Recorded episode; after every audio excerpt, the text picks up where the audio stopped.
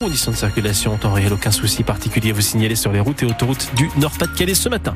Louise Adélaïde Boinard, la météo. Le jour se lève dans 17 minutes. Les nuages arrivent euh, ou sont déjà là surtout, je pense. Hein. Oui, c'est ça. On va avoir des nuages gris pendant toute la journée du côté de Maubeuge, Fourmi, Valenciennes, Arras et dans la métropole lilloise. Quelques nuages aussi quand même euh, du côté de Berck-sur-Mer. En revanche, il va y avoir des belles éclaircies sur la côte aujourd'hui du côté de l'Audomarois et de Bayeul. Et au niveau des températures, il fait encore très doux, 10 degrés en moyenne dans le nord et le Pas-de-Calais. Le post Facebook d'une librairie lilloise a été partagé plus de 10 000 fois. La librairie La Lison a publié un texte un peu particulier mardi, puisqu'elle y propose aux quatre personnes qui lui ont volé une BD à 125 euros de ramener leur butin avant Noël. Si elles le font, la gérante de la librairie passera Sinon, elle portera plainte et donnera les images de ses caméras de vidéosurveillance à la police. Cette proposition a donc été très partagée, car les clients de cette librairie indépendante sont tous marqués par ce vol, mais très admiratif de la façon dont la Lison l'a géré, Roman Porcon. À l'approche de Noël, la petite librairie ne désemplit pas. Tous les clients ont vu le post Facebook à propos du vol. Hélène ne revient toujours pas. J'étais scandalisée et je l'ai relayé autant que je pouvais moi-même euh, sur mes propres réseaux. En plus, sur les photos, on dirait qu'ils ont genre 20, euh, 25 ans. Je pense même pas que ce soit des gens qu'on ait réellement besoin, mais genre ils se sont lancés un défi et ils l'ont fait. Les libraires de la Lison ont partagé une image de vidéosurveillance où on voit les silhouettes des quatre voleurs. Avec cette proposition, ils ont jusqu'à lundi pour ramener la BD sans représailles.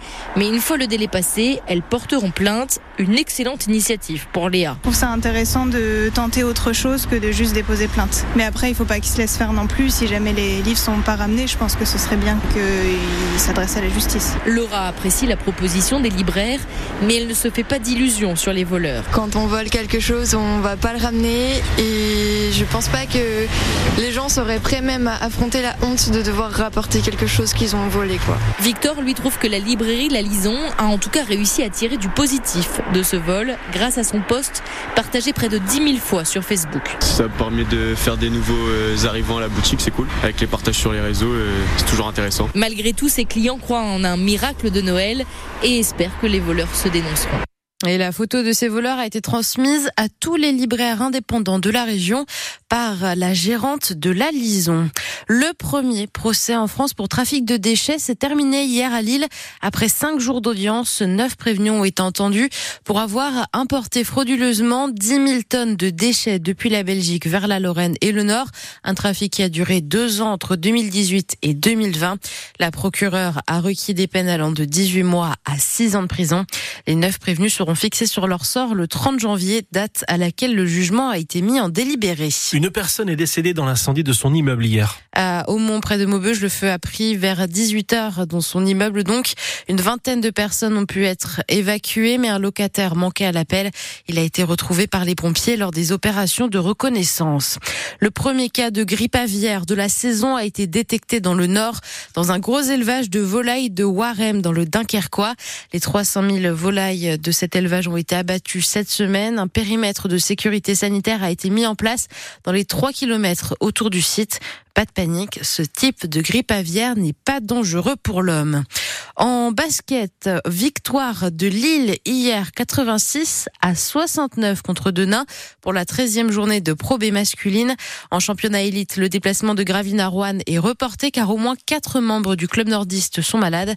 Et de son côté, le Portel joue à Saint-Quentin à 16h30. Les cuisiniers et cuisinières vont bientôt s'activer devant les fourneaux. pour préparer les repas de Noël, mais savoir ce qu'ils vont mettre sur la table, peut-être un véritable casquette, fruits de mer, foie gras, plat végétarien, tout fait débat.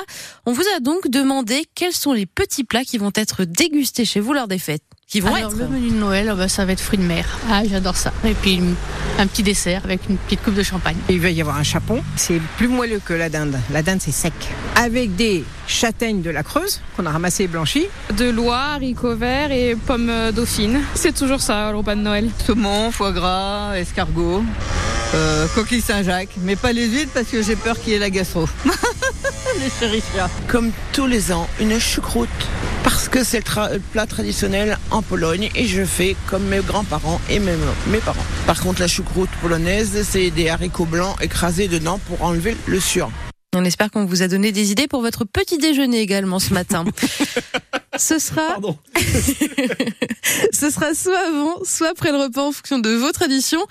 La distribution des cadeaux de Noël. Et si vous manquez d'idées pour vos enfants, vous pouvez vous tourner vers un livre 100% fabriqué dans le Nord. L'entreprise roubaisienne Epony propose des ouvrages personnalisés dans lesquels vos enfants sont les héros. Il suffit d'indiquer leur prénom et leurs caractéristiques physiques pour recevoir un livre illustré sur mesure. D'après le créateur de l'entreprise Epony, ce concept peut réconcilier les jeunes avec la lecture en les captivant davantage. Il nous en dit plus à 9h.